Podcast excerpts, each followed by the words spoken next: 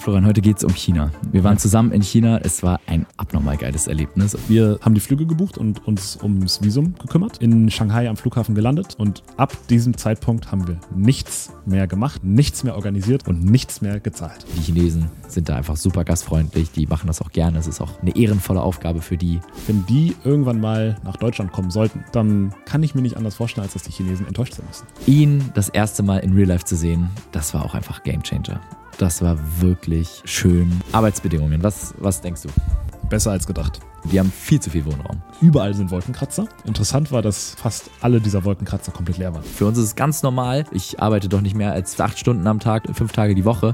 Mein Wochenende will ich frei haben. Da haben wir uns lange dran gewöhnt. Aber das ist nicht überall auf der Welt Standard. Schön, dass du wieder dabei bist beim Proaktiv Podcast. Hallo und herzlich willkommen zu einer weiteren Folge vom Proaktiv Podcast. Schön, dass ihr wieder eingeschaltet habt. Ich bin Friedemann, mir gegenüber sitzt der gute Florian. Geil, ey, ich habe richtig Bock, Mann. Also, ich habe richtig, richtig Bock. Ich bin richtig gehypt, sogar auf diese Folge. ähm, nicht nur auf das Thema, das Thema ist richtig geil, ihr habt es eh schon im Titel gelesen, aber ich freue mich auch gerade richtig hart darüber, dass wir wieder im Studio sind, dass wir jetzt ein paar geile Folgen aufnehmen werden und äh, wir haben uns jetzt auch schon seit zwei Wochen oder so vorher nicht mehr gesehen gehabt. Ja. Du warst unterwegs auf Segeltour. Äh, ich war in England auf dem Tony Robbins Seminar, was abnormal krass war. Und ja, heute geht's los mit China. Aber erzähl erstmal nochmal, wie geht's dir, Florian? Richtig, richtig gut. Insbesondere jetzt gerade geht's mir richtig gut, weil Friedemann hat mal wieder den Anstoß gegeben, dass wir ein kleines Ritual vor der Aufnahme des Podcasts machen. Und zwar ist das Ritual, dass wir uns nochmal in den Peak State bringen. Mhm. Und Friedemann mhm. hat extra eine Musikbox mitgebracht, hat gerade richtig doll Musik geblastet. Wir sind oberkörperfrei hier durchs Studio gejumpt. Ist, vielleicht sieht man es auch noch ein bisschen, dass wir ein bisschen geschwitzt haben. Ja. Ich bin auch noch ein ganz kleines bisschen außer Atem. Puls noch auf 90 bei mir. Puls ist noch auf 90 und ja, aber das macht einen Unterschied. Ich bin voller Energie, mir geht's richtig gut. Ja. Ich bin happy, freue mich auf die ja. Folge. Richtig geil. Und weißt du, was bei mir gerade auch richtig viel Glücksgefühle auslöst. Nein. Ich darf das auch wieder. Der eine oder andere hat vielleicht ja mitbekommen, das ist jetzt schon Dutzende Folgen, glaube ich, her, dass ich das gesagt habe. Ich habe letztes Jahr im November eine Herzmuskelentzündung gehabt. Und das hat mich dann von einem Tag auf den anderen und ich glaube, die Leute, die regelmäßig Produktiv-Podcast hören, wissen, dass ich eigentlich normalerweise fünfmal die Woche trainiere, Minimum und der aktivste Mensch überhaupt bin. Ich Fahrstühle kommen für mich gar nicht in Frage. Ich laufe immer, egal was ich trage, äh, die vier Stockwerke hoch in meinem, äh, ähm, in meinem Gebäude. Ich fahre überall mit dem Fahrrad hin oder laufe dahin, gehe oder jogge manchmal auch einfach irgendwo hin. Ich bin normalerweise super aktiv, habe im Durch, also Minimum 10.000 Schritte auf, dem, ähm, auf der Uhr am Tag. Aber das hat mich dann von einem Tag auf den anderen komplett rausgehauen, weil mein Herz auf einmal gestochen hat, ein bisschen sich komisch angefühlt hat. Dann bin ich zum Kardiologen gegangen, wir haben eine MRT gemacht und dann hieß es, du hast eine Herz- und Herz, Herzmuskel- und Herzbeutelentzündung. Und das heißt erstmal schonen bis auf weiteres. Das kann ein halbes Jahr dauern, das kann ein Jahr dauern, anderthalb Jahre. Und ich habe dann, das hat mich erstmal ein bisschen umgehauen. Ich habe mich dann relativ schnell glücklicherweise dran gewöhnt. Äh, ich habe dann andere Sachen gemacht, wie Schachspielen und so weiter. Aber ich habe immer den Sport vermisst, ich habe immer die Bewegung vermisst. Und regelmäßig wurde das kontrolliert. Und irgendwas war auch immer im EKG ein bisschen noch auffällig. Oder es gab auch nochmal ein Kontroll-MRT und da war dann die die Entzündung halt schon rückgängig, aber man hat es noch ein bisschen gesehen. Also hieß es immer weiter schon, immer sicher auf Nummer sicher gehen. Und jetzt vor einem Monat war ich nochmal beim Kardiologen und er hat gesagt, du, im EKG sieht man noch immer eine klitzekleine Veränderung, aber das könnte sein, dass das Herz einfach ein bisschen vernarbt ist. Und wenn es dir ansonsten gut geht und du Treppen steigen kannst und es läuft und du bist nicht außer Atem oder sowas, dann kannst du wieder versuchen, Stück für Stück langsam die Bewegung und den Sport in dein Leben zurückzuholen. Und was ich jetzt gemacht habe, ist, ich habe wirklich ganz piano angefangen, erstmal ein paar Liegestütze, Klimmzüge zu machen. Ich habe mir das Setup zu Hause wieder aufgebaut, die Klimmzugstange aufgehangen, die Yogamatte strategisch platziert im Wohnzimmer. Ich habe meinen Trampolin aus dem Keller hochgeholt und mein Wohnzimmer sieht jetzt wieder ein bisschen aus wie ein Fitnessstudio. Und ich habe Schritt für Schritt angefangen und jetzt war ich auf dem Tony Robbins Event und das war für mich so der, der Schalter, wo ich gemerkt habe, ey, eigentlich bin ich back, weil wer weiß, was auf einem Tony Robbins Event so abgeht, man ist eigentlich vier Tage nonstop im Peak State, die ganze Zeit am Rumspringen, Jubeln, Tanzen. Und ich habe mal auf die Uhr geguckt, ich habe mir jetzt hier so eine Pulsuhr geholt und einfach um den Puls im Blick zu behalten. Ich habe ihn versucht, nicht über 150 zu treiben. Hin und wieder ist es passiert, dass ich bei 170, 190 dann angekommen war, so für ganz kurze Momente. Und der war dann die ganze Zeit so recht hoch, also sehr häufig recht hoch und ich habe mich super gefühlt. Ich habe nicht einmal irgendwie im Herzen was gespürt. Ich werde es jetzt demnächst natürlich nochmal beim Kardiologen abklären lassen. Aber so weit traue ich mir auf jeden Fall wieder zu, halt hier so ein bisschen abzuspacken und ein bisschen rumzujumpen. Und das macht einfach so viel Spaß. Und was mir wirklich aufgefallen ist und was ich wirklich gelernt habe im letzten Jahr, ist es einfach keine Selbstverständlichkeit, dass man einen Körper hat, der funktion vollständig funktionsfähig ist, einsatzbereit ist, bei dem du guten Gewissens ihn bis an seine Grenzen treiben kannst oder auch einfach nur normal jeden Tag Sport machen kannst. Das ist einfach keine Selbstverständlichkeit. Und jetzt, wo ich dieses Geschenk meines leistungsfähigen, energetisierten Körpers wieder langsam zurückbekomme, da spüre ich einfach von jeden, von Tag zu Tag wirklich. Es, ist, es klingt ein bisschen pathetisch, aber es ist wirklich so, ich spüre jeden Tag einfach, boah, geil, diese Befreiung. Ich kann, ich kann ihn wieder verwenden, ich kann wieder Sachen machen, ich kann wieder wandern gehen. Ich war letztens tatsächlich einfach, äh, ich hatte so Bock zu wandern. Ich bin dann alleine nach Winterberg gefahren und bin einfach wandern gegangen. Geil. Und das hat so viel Spaß gemacht.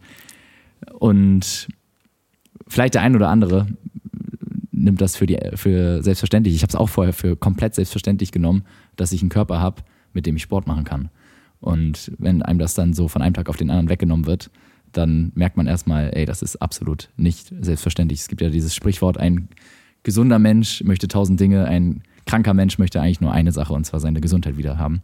Und so habe ich mich auch im Winter, es war mein persönlicher Winter, es war auch tatsächlich Winter und so habe ich mich tatsächlich auch gefühlt. Ich wollte einfach nur meine, meine Gesundheit wieder haben, meine Einsatzfähigkeit von meinem Körper und jetzt, wo ich die langsam wieder zurückbekomme, ja, das ist einfach ein richtig, richtig geiles Gefühl.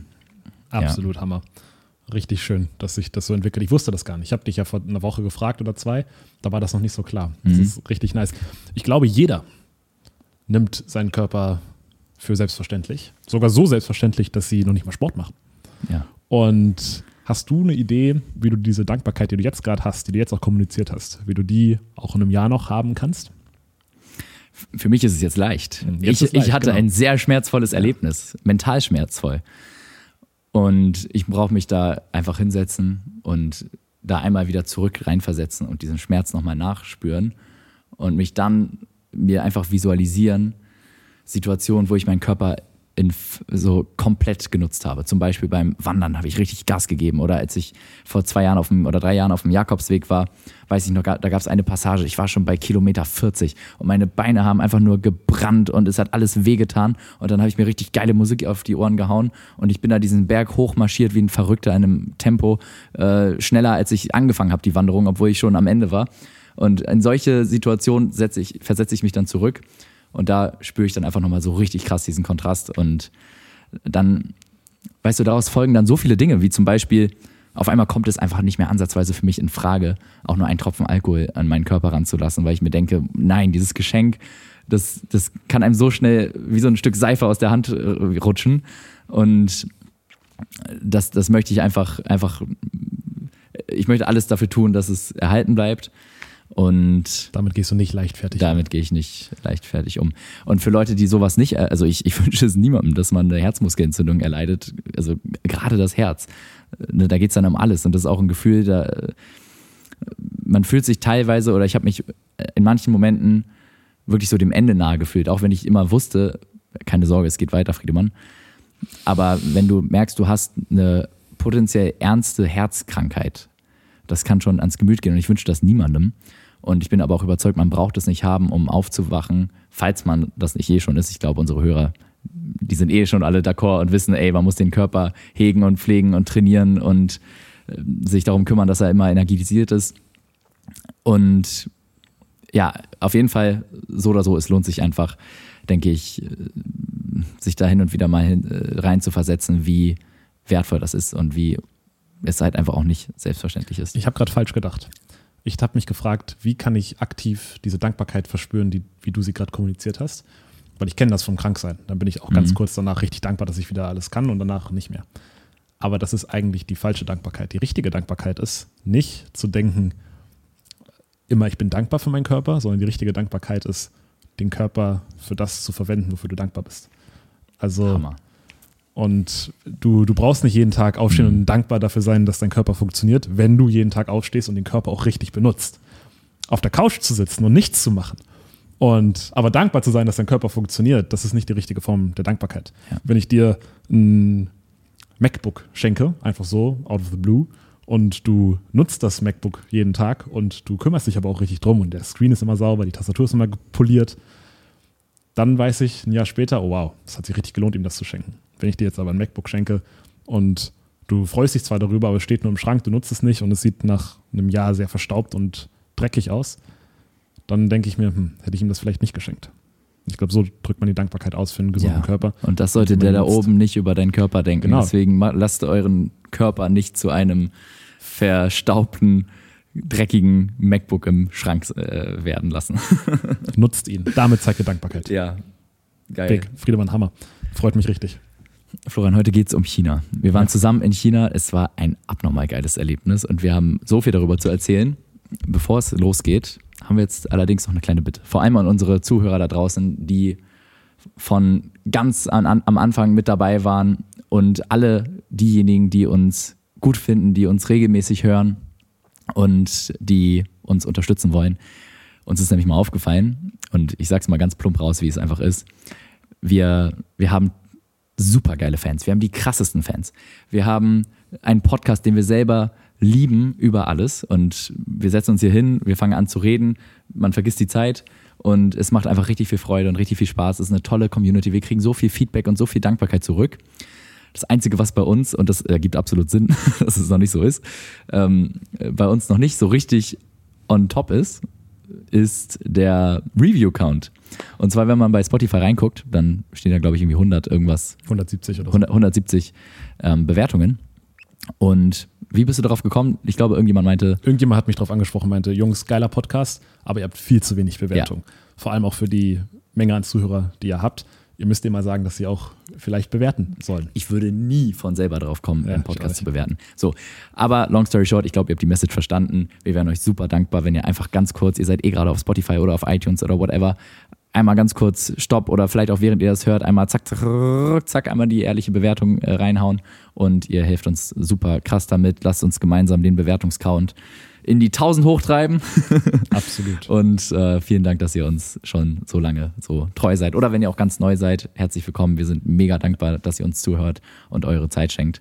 Ihr könnt auch Und- ehrlich bewerten. Also es geht nicht darum, also bewertet so, wie ihr es denkt, nur bewertet bitte. Ja. Okay, und jetzt kommt äh, China.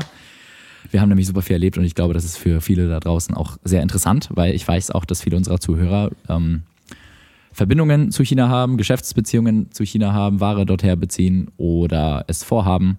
Und genau, deswegen, wir sind hingereist zum allerersten Mal in sechs Jahren, wo wir mit chinesischen Suppliern zusammenarbeiten. Also wurde allerhöchste Zeit. Weißt du noch, was war unsere ursprüngliche Motiva Motivation dazu, nach China zu reisen? Ehrlich gesagt hattest du die Motivation schon 2020. Mhm. Und da weiß ich ehrlich gesagt nicht genau, warum das der Grund war. Einfach weil das, wir waren schon drei, vier Jahre im Business, es lief gut. Wir hatten eine langfristige Perspektive mit beiden Herstellern. Und da hat man das, glaube ich, so gemacht. Ich weiß nicht genau, vielleicht kannst du es erzählen, was deine Mhm. Idee war. Aber es hat halt nicht geklappt, wegen Corona. Genau, es war super schwer bei Corona-Umständen nach China einzureisen und wir hatten einfach wirklich keine Lust, zwei Wochen in einem Quarantänehotel, was die für einen aussuchen, ähm, inhaftiert zu sein. Deswegen haben wir uns entschieden, okay, dann haben wir keine Eile, dann machen wir es halt, wenn der ganze Spuk vorüber ist. Und die ursprüngliche Motivation war letztendlich Beziehungspflege. Wir haben da Leute, mit die eine Kernrolle in unserem Business spielen, auf der anderen Seite der Welt sitzen, in einer komplett anderen Kultur. Und wir haben bisher nur mit denen flüchtig telefoniert und ansonsten nur über Skype, WeChat geschrieben oder E-Mails. Und ja, da habe ich mir überlegt, ey, es muss doch, das kann doch irgendwie nicht sein, jeden, jeden kleinen ähm, Dienstleister, mit dem man mal ein kurzes Projekt mal macht, lernt man irgendwie fast schon äh, persönlich kennen bei einem Essen. Aber so die fundamental wichtigen Kontakte, nur weil es jetzt halt ein paar Stunden Fliegen ist, ist doch kein Problem. Muss man nicht so, ähm, ja, kann man mal ein bisschen aus der Komfortzone und halt mal rüberfliegen. Und genau, die oftmals sind die Motivationen auch, und das ist auch komplett fein, dass man vor Ort Preise verhandeln möchte oder Zahlungsziele und das sollte man auf jeden Fall auch tun. Bei uns war das aber irgendwie nie die Motivation, weil wir haben die auch so ganz gut verhandelt bekommen über Chat und jetzt, wo wir da waren, haben wir tatsächlich auch eigentlich das Thema mi- minimal behandelt, weil ja, ich hatte auch das Gefühl, wir haben eh schon so wirklich das Maximum rausgeholt, was da, was da geht und ich möchte die auch nicht drücken, weil wenn man dann auch mal kennenlernt, was das für Leute sind, dann weißt du, dann behandelt man die auch nicht mehr wie so ein, wie wie so ein Roboter. Und dass man denkt, so, ja, ich will einfach auf Teufel komm raus die besten Konditionen haben, sondern man denkt dann auch irgendwie, ja, ich will mit denen gemeinsam zusammenwachsen. Ich will, dass es denen gut geht, weil wenn es denen gut geht, können die für uns gut Ware liefern, brauchen uns nicht verarschen, brauchen keine schlechte Qualität ausliefern und so weiter. Und dann, ja, geht es uns am Ende auch gut und unseren Kunden auch. Und deswegen, ja. Das ist Genau. so ein Mindset-Shift, der passiert ist. ist. Vor einem Jahr hätte ich dir gesagt, ja, ich will auch, dass es denen gut geht, aber nur damit es uns gut geht. Jetzt, nachdem wir da waren, will ich wirklich, dass es denen gut geht. Ja. Und uns wird es zwangsläufig dadurch auch besser gehen. Aber Wa- Warte, was war das, was es ausgemacht hat, dass du jetzt tatsächlich willst, dass es denen gut geht? du kennst die Person. Hm. Weißt du, wenn du, wenn du, es gibt ja so manche Dilemmas, die man hat. Der, der Zug fährt auf eine Weiche zu. Die eine Strecke ist eine Person, die überfahren wird, auf der anderen Strecke sind fünf Personen, die überfahren werden. Er steuert auf die fünf Personen zu, schlägst du die Weiche um. So. Und dann kann man das auf verschiedene Weisen beantworten, hat verschiedene ethische Frameworks, um das zu beantworten. Aber die gesamte Frage ändert sich, wenn es ist, der Zug fährt auf diese fünf Leute zu, du kennst diese fünf Leute nicht, die sind irgendwo am anderen Ende der Welt. Wenn du aber auf den Knopf drückst, switcht der Zug um auf diese eine Person und das ist aber deine Mutter. Hm. So, und der Grund, warum es dann klar ist, dass man wahrscheinlich nicht umswitchen wird, egal wie ethisch man unterwegs ist, ist, dass man seine Mutter halt kennt und dass man sehr lange eine Beziehung mit ihr geführt hat auf, auf, auf Mutter-Kind-Ebene. Und das ist natürlich ein Extrembeispiel, aber je besser ich die Person kenne, desto mehr bin ich investiert in deren, in deren Gutergehen. Und jetzt, wo ich sie kennengelernt habe und vor allem, wo sie auch so viel Gastfreundschaft uns entgegengebracht haben, was mich wirklich aus den Socken gehaut hat. Also dies- dieses gesamte China-Reise hat auf persönlicher Ebene für mich vor allem Gastfreundschaft neu definiert. Können wir gleich drauf eingehen. Aber durch diese Sachen, die die gemacht haben, die Gastfreundschaft und alles und dass ich sie jetzt kenne und dass ich sie auch wirklich kennengelernt habe, wir haben zusammen gesungen, wir haben zusammen gegessen, wir haben zusammen gelacht, wir haben zusammen verhandelt, habe ich einfach mehr Interesse daran, dass es denen gut geht. Wir haben die Kinder kennengelernt. Wir haben deren Kinder kennengelernt. Die Tochter und die Nichte oder so von, von der einen. Die waren dann beim Essen dabei, die waren total aufgeregt und so super höflich und haben dann ihre auswendig gelernten Englischsätze uns vorgetragen. Und ja, mit denen haben wir dann auch noch Karaoke gesungen. Das war schon wirklich schön. Aber erzähl doch, erzähl doch mal von der Gastfreundschaft. Das war, das hat mich auch komplett, komplett aus den Socken gehauen. Wir sind, haben die Flüge gebucht und uns ums Visum gekümmert. Und dann sind wir in Shanghai am Flughafen gelandet. Und ab diesem Zeitpunkt haben wir nichts mehr gemacht, nichts mehr organisiert und nichts mehr gezahlt.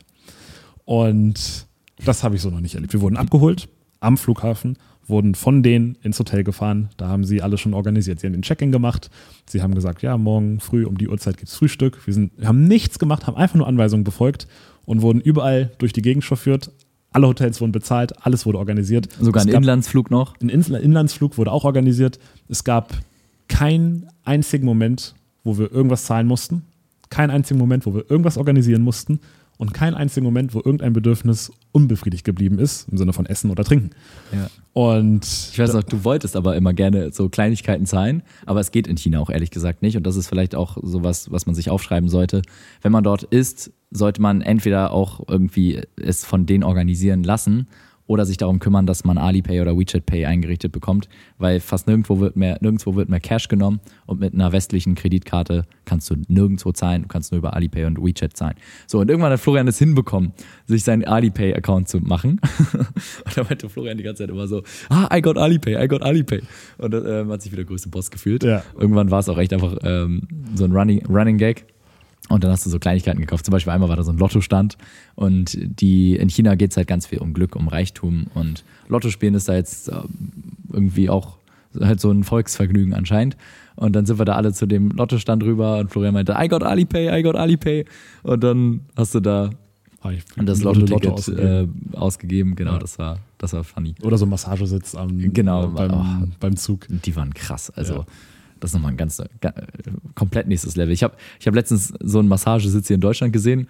Ich dachte mir so, puh, Ja. step up your game. Also, was das für ein krasser Massagesitz war in, in China da am, Ja, der hat die komplett Bahnhof. einverleibt. Der hat die Arme mit reingenommen, der hat die Beine mit reingenommen, der hat Ja, alles mit und reingenommen. man wurde komplett durchgeknetet. Ja. Na gut.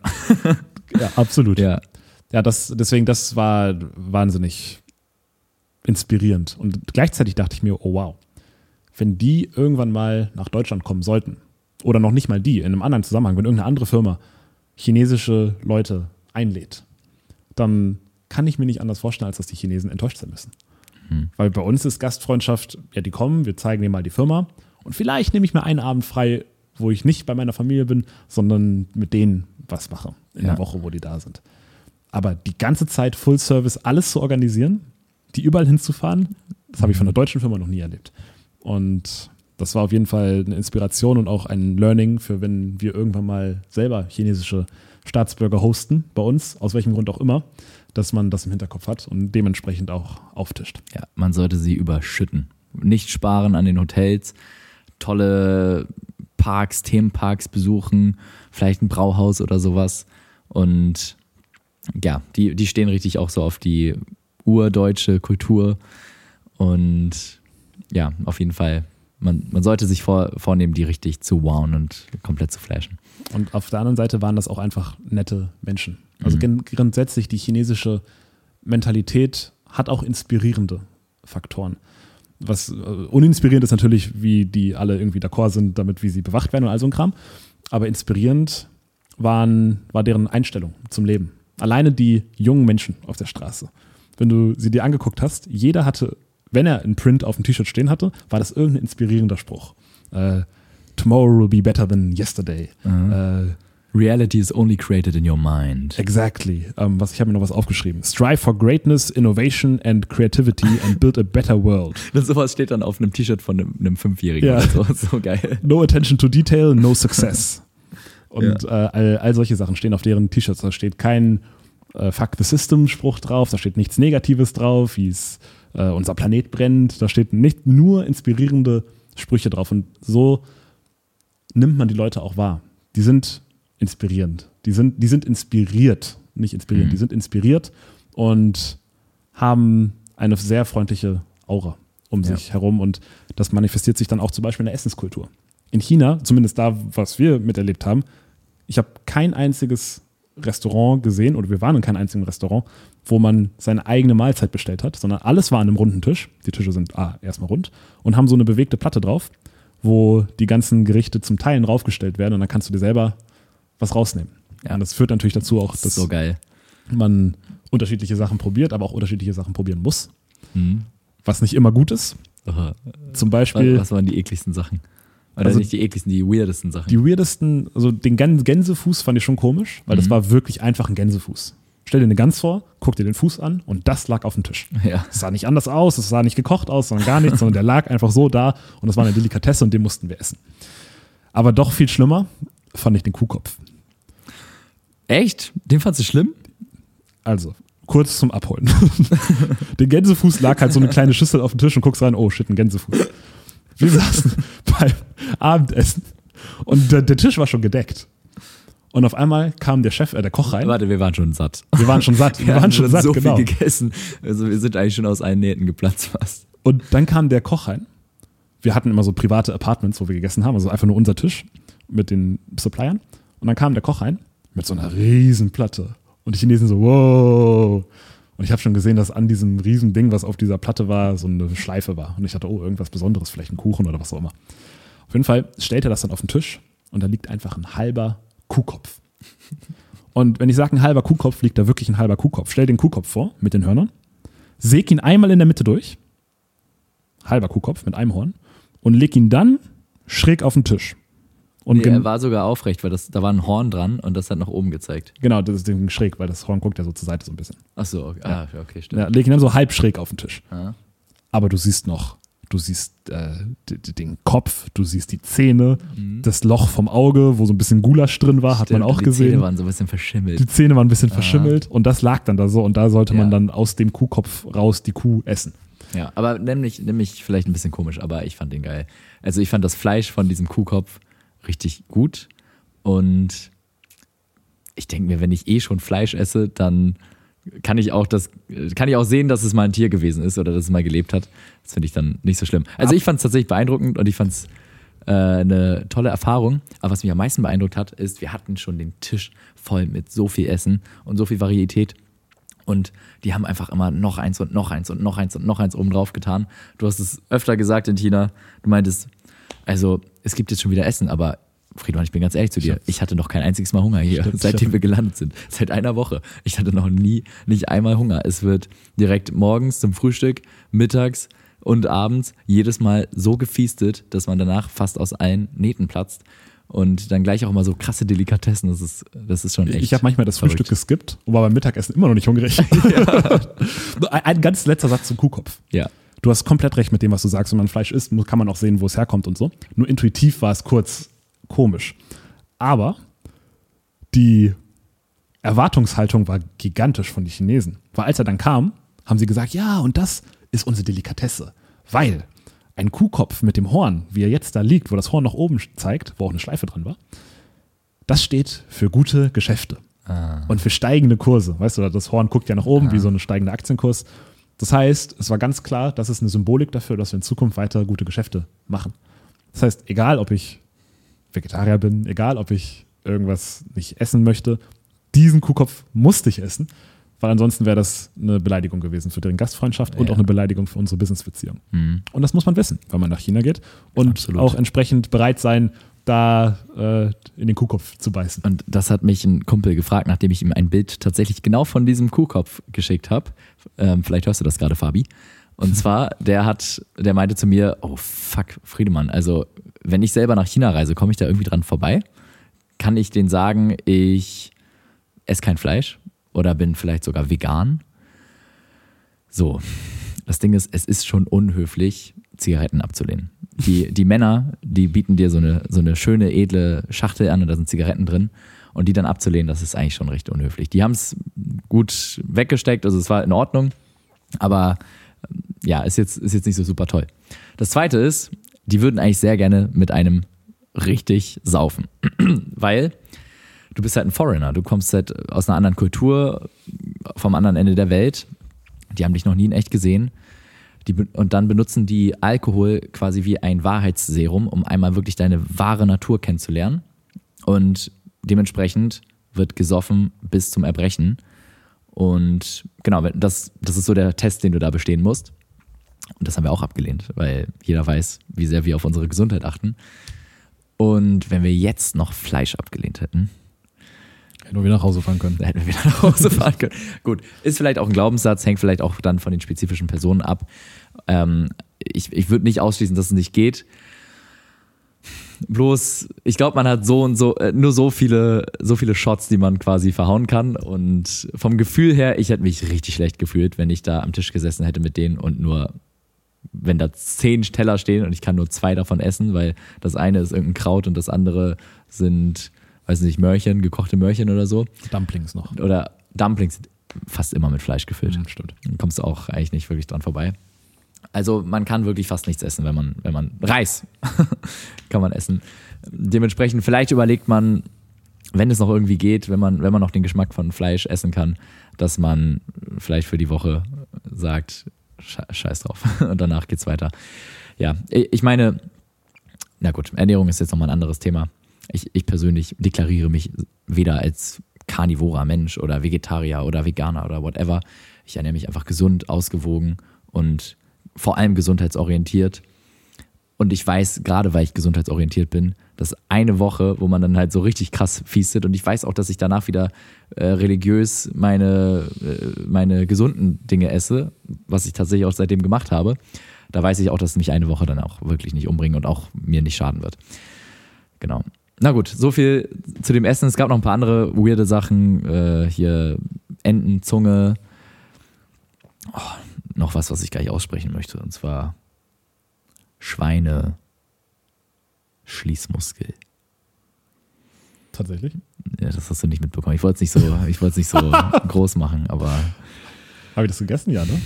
ich weiß nicht. Nee, du hast es, glaube ich, Ich habe irgendwas Schweines, Schweinmäßiges gegessen. Es, es war auf jeden Fall rund. Ich weiß nicht mehr. Naja. Das wusste ich nicht. man muss nicht alles probieren. Und gerade wenn alle anfangen zu kichern am Tisch, weil die wissen auch teilweise, wie widerlich das ist, was sie einem da auftischen, dann sollte man vielleicht auch vorsichtig sein. Ich habe alles gegessen. ich gebe es zu, ich habe Schweineschließmuskel gegessen. Meine Güte. Ja, war nicht schlimm. Ist halt auch Fleisch letztendlich. Geil. Genau, so viel zum Essen. Mm, Lass Was- uns vielleicht über die Arbeitsbedingungen reden. Ich, lass uns noch ganz kurz da, äh, Bei dem Schönen bleiben. Äh, oder bei dem Leichten bleiben. bei dem Leichten bleiben, genau. Die Arbeitsbedingungen, ja, um's, genau, ist jetzt auch nicht schlimm gewesen. Aber eine Sache, die mich noch wirklich fasziniert hat, also ernsthaft fasziniert hat. Wir sind da angekommen und wir sind 25.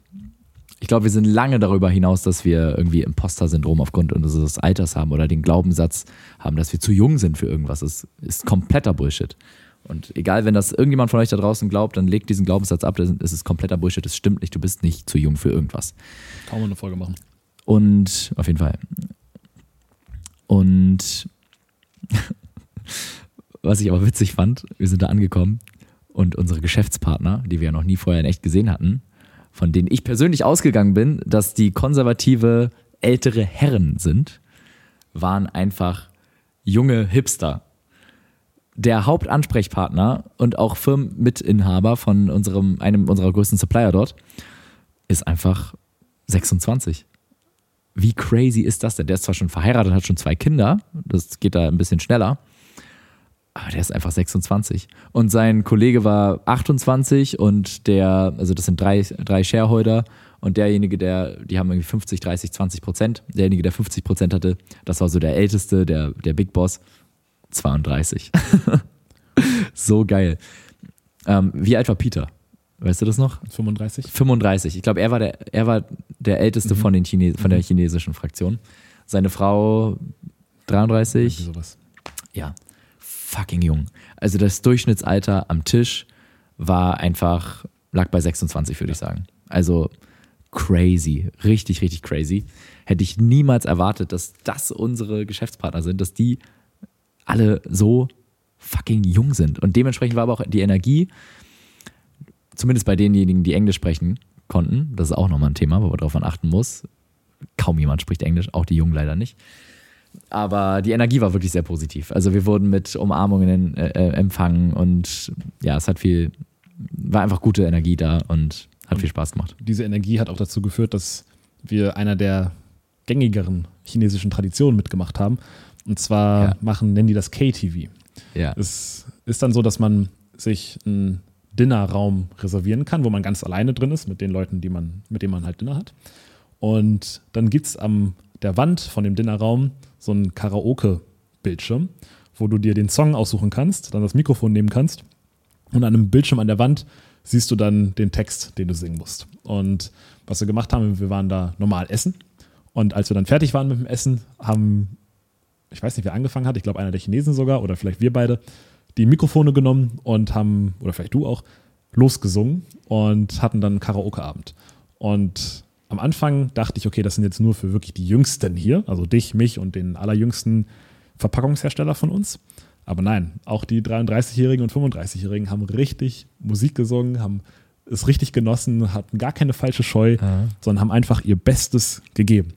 Und so eine ähnliche Situation hatten wir auch auf der Straße, als so ein Straßenmusiker da gesungen hat. Da bist du zu ihm gegangen und meintest, hey, kann ich auch singen hier? Das, das war nicht durch ich- mich initiiert, Sondern?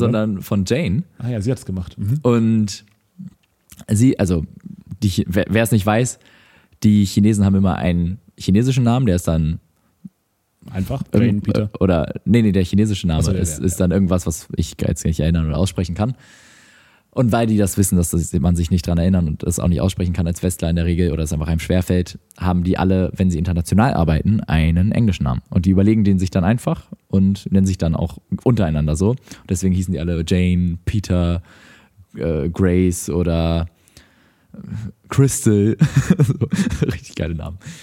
Genau, auf jeden Fall Jane hatte gesagt, es, der ist nicht nur selber hier, um selber zu singen, sondern er bietet es gezielt auch an, dass wenn du ihm über Alipay ein bisschen Geld schickst, kannst du dich da vorne hinstellen äh, und dann hast du da halt so ein, so ein iPad und kannst da halt irgendein Lied eingeben in so eine App und findest dann den Text und die Hintergrundmusik dazu und kannst dann da KTV auf der Straße machen mit Publikum.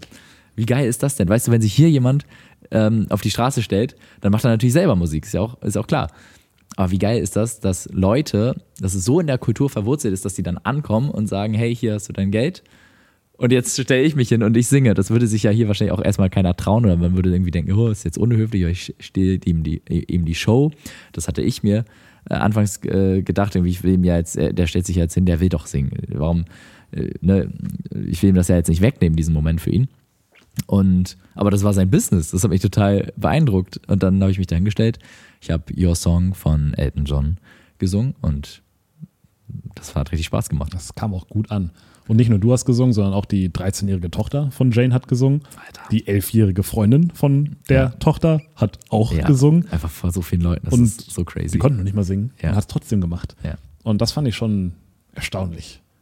Selbstbewusst und fand es auch schön, sowas so tief verankert in der Kultur zu haben. Weil Singen und Musik ist einfach toll. Ja. Und das sorgt für gute Vibes, Singen, sorgt für Hoffnung. Musik, Tanzen, irgendwie, das, das ist Tanzen schon. machen die irgendwie nicht. Ja, nee, tanzen machen die Ja. nicht. Aber wenn man das in der äh, Kultur drin hat oder auch in seiner persönlichen Kultur, darüber hat man ja auch Entscheidungskraft. Wenn man das rein etabliert, regelmäßig zu tanzen, seinen Körper zu bewegen, Musik zu hören, zu singen auch, und das ist auch durch Studien belegt, wenn man viel singt selber, dann, egal ob man es kann oder nicht, es schüttet Glückshormone aus. Und vor allem mit anderen Leuten zu singen, das ist, das ist Nonplusultra. Ja. Das, das haben die. Mhm. Ansonsten, was mir noch gerade einfällt, ist die überaus über, überdimensionierte Höflichkeit. Also das ging so weit, dass wir einmal beim Essen waren und dann ist eine Person fünf Minuten bevor wir fertig waren, also bevor wir aufgebrochen sind, aufgestanden. Und ich habe mich schon gefragt, wo sie hingeht. Ich dachte vielleicht auf Toilette. Dann sind wir aber rausgegangen aus dem Restaurant, bevor sie wiederkam. Und ich habe dann kurz mir überlegt, haben wir sie jetzt drin stehen gelassen oder haben wir sie vergessen? Aber die Auflösung war, dass sie fünf Minuten bevor wir fertig waren ins Auto gegangen ist, um das Auto anzumachen, um die Klimaanlage anzumachen, damit das Auto, wenn wir reinkommen, Wahnsinn. gekühlt ist. Wahnsinn, da wäre ich nie drauf gekommen. Wie geil ist das denn? Ja, das Und weiß ich auch noch. Mhm. Da dachte ich mir, wow, okay, also ist ja schon gut, eine Klimaanlage zu haben. Und so krank heiß war es jetzt auch nicht, dass man das unbedingt brauchte.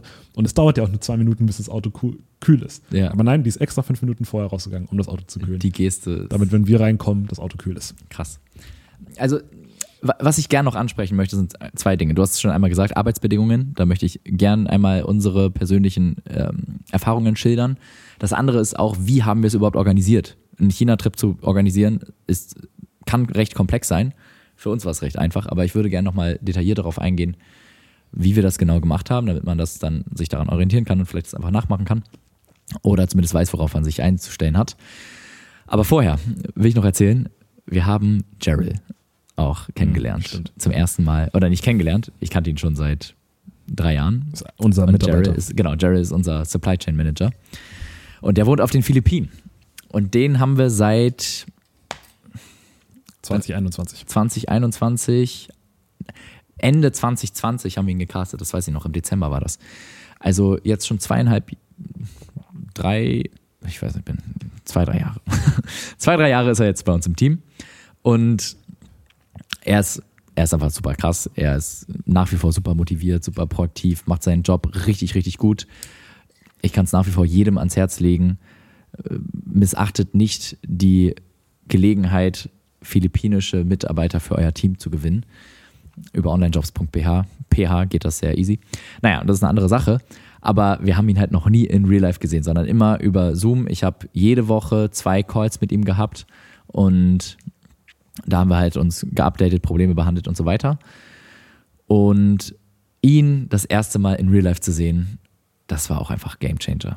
Das war wirklich schön. Wir haben uns umarmt, wir haben Witze gemacht. Er ist einmal im Auto so richtig weggenickt und dann hat er da so irgendwie geschnarcht und so offenen Mund gehabt. Da habe ich ein Foto gemacht, dann habe ich ihm das später geschickt und haben uns dann richtig hart darüber einen abgelacht. Und wir haben gegessen bis zum Platzen fast mit ihm zusammen. Das war richtig, richtig cool. Er war auch der Einzige, der getrunken hat mit, mit ein, einem der Chinesen und die haben dann immer Campé heißt das Prost. Campé haben die so alle fünf Minuten immer Campé haben die angestoßen. Der ist auch ein richtiger, richtiger Lebemann. Die Gastfreundschaft geht übrigens so weit hinaus, dass die Chinesen für euch und für eure Mitarbeiter einkaufen gehen. Wir sind dann shoppen gegangen. Diese Schuhe zum Beispiel habe ich in China bekommen als Gastgeschenk. Richtig funny. Und äh, ich weiß noch, da, da, waren, da waren dann unsere Supplierin und also unsere Herstellerin und zwei ihrer Office-Mitarbeiterinnen dabei. Und dann, die haben sich um Jerry noch viel, viel mehr gekümmert, weil die meinten, ja komm, ich, äh, Friedemann ist eh der Boss, der kann sich auch alles so leisten und der hat, der hat alles so, dem, das, das ist alles cool, aber dem müssen wir jetzt nicht noch was schenken. Aber bei Jerry haben die halt gesagt, ja, der ist halt der Mitarbeiter, dem wollen wir jetzt richtig was Gutes tun. Und dann haben diese drei Frauen mit Jerry so Schuhe gekauft, wie ich glaube, Jerry noch nie in seinem Leben Schuhe gekauft hat. Und er meinte danach nur, er kam so mit so einem breiten Grinsen zu mir an und meinte, It's like having three moms. Also er meinte, äh, er fühlt sich, als hätte er drei Mütter auf einmal, die sich um ihn kümmern. Und der hat dann die Schuhe anprobiert und die meinten so, hm, ja, probier nochmal die anderen an. Also das war richtig cool. Und die haben alles bezahlt. Die haben sogar ihm eine äh, Tüte voll Geschenke für seine Tochter und seine Frau und so weiter alles ausgegeben. Also ja, fand ich, fand ich richtig toll. Ich habe dir natürlich angeboten, hey, ich erstatte euch, das ist mein Mitarbeiter, ich zahle das auch gerne. Und Jerry hat es auch angeboten, meinte, nee, nee, kein Problem, aber die bestehen dann drauf und dann tut man denen auch eine Höflichkeit zurückgeben, indem man es auch annimmt. Und ja, das war, das war auch wirklich ein Erlebnis. Genau. Das war auch ein Erlebnis für Gerald, weil 100%. er war noch nie auf einem anderen, ja. in einem anderen Land, glaube ich, oder? War er schon mal woanders? Ich weiß nicht, ob er schon mal auf einem anderen Land war, aber ich glaube, China war jetzt schon die weiteste Reise, die er Die weiteste hat. Reise, die er jemals gemacht hat. Und er, er war komplett fassungslos. Er war dankbar.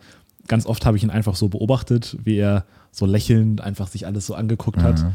Und habe ihn dann gefragt, and Gerald, how are you feeling? Amazing. ja. This is awesome. Ja. Und ich glaube, für ihn war das ein wirklich besonderer Moment. Und gleichzeitig, was auch noch ein Vorteil war tatsächlich, ist deine, wenn du jetzt zuhörst und alleine ein Unternehmen hast, dann kann man auch drüber nachdenken, mehr als einen Mitarbeiter vielleicht mitzunehmen, weil die Hersteller sind immer mehrere Leute. Aha. Entweder es ist eine Person mit dem Lebenspartner und den Kindern oder es ist ein Team von Menschen, aber der kleinste Tisch, den wir hatten, hatte trotzdem acht Leute am Tisch sitzen. Und wenn du dann alleine dahin kommst, ist es von der Präsenz und die Präsenz ist wichtig für alles, für die Verhandlungen, für das Absolut. Auftreten, für was auch immer. Ist es von der Präsenz einfach besser, wenn das ein bisschen ausgeglichener ist. Und da war ich sehr froh, dass wir nun nicht nur zu zweit waren, hätten wir natürlich auch geschafft, aber sondern dass wir noch einen dritten hatten. Ja. Und das und hat das wir hatten, ausgeglichen. Wir haben auch, und dazu vielleicht, oder vielleicht dazu der Shift, wie wir das organisiert haben, unsere erste Herstellerin, mit der wir unser erstes Produkt gesourced haben und auch immer noch Ware beziehen. Das Produkt geht übrigens immer noch abnormal ab. Ähm, und vor sechs Jahren haben wir das, haben wir, haben wir mit ihr den ersten, die erste Order aufgesetzt.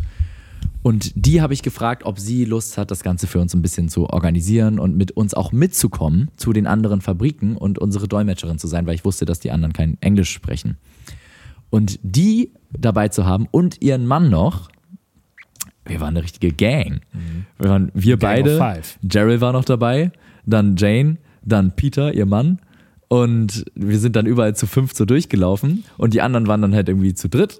Und keine Ahnung, das war, das war ne, die ganze Zeit gute Stimmung und ähm, es macht aber schon was aus. Es macht wirklich was aus, wenn du so viel Präsenz hast, dann hast du auch eine, ja, du, du bekommst einfach, du wirst dann sowieso schon überschüttet mit Respekt und jetzt ja, wirkst du einfach nochmal noch mal stärker. Und in Verhandlungen und so, also wir haben dann halt uns hingesetzt, haben über Produkte gesprochen, die Art und Weise, wie es verpackt wird. Wie können wir nochmal ins nächst kleinere Shipping-Size-Tier reinrutschen mit den Produkten, um noch mehr Versandkosten zu sparen. Ich hasse es, an Suppliern zu sparen, weil ich möchte nicht, dass die weniger verdienen. Ich möchte auch nicht, dass die an der Qualität sparen. Aber ich liebe es, an Versandkosten zu sparen, wenn, wir, wenn man irgendwas smarter verpacken kann.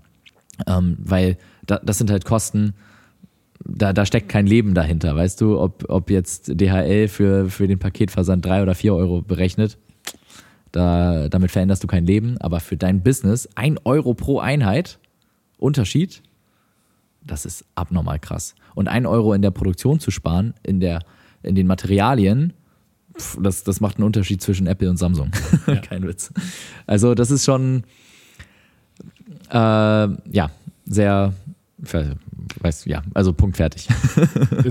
man kann Kosten sparen, was zu einer Win-Lose-Situation führt. Und man kann Kosten sparen, was einfach zu einer Win- und gar kein Problem-Situation ja, führt. Und das, mhm. das ist genau sowas. Genau.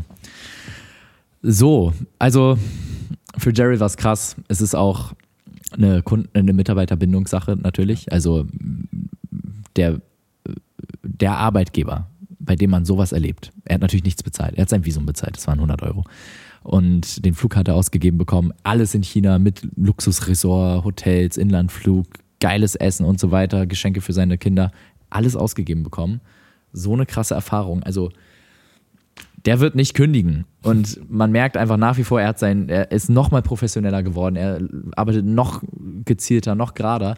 Und das hat mir nochmal gezeigt, es ist ein Glaubenssatz, dass Mitarbeiter graduierlich immer schlechter werden, je länger sie dabei sind und an Motivation verlieren. Es kann auch genau die andere Richtung gehen. Es kann auch sein, dass die noch krasser und noch mehr involviert sind und noch mehr das Ganze feiern. Und es geht vor allem ums Spüren. Die Leute müssen spüren, was ist das, bei was für einer Firma arbeiten sie eigentlich? Was sind das eigentlich für Leute, mit denen sie zusammenarbeiten? Und da ist so eine immersive Reiseerfahrung in einem komplett neuen Land, wo man aufregende Dinge tut, wie zum Beispiel sich irgendwelche krassen Maschinen anzuschauen, die irgendwelche coolen Produkte stanzen oder so.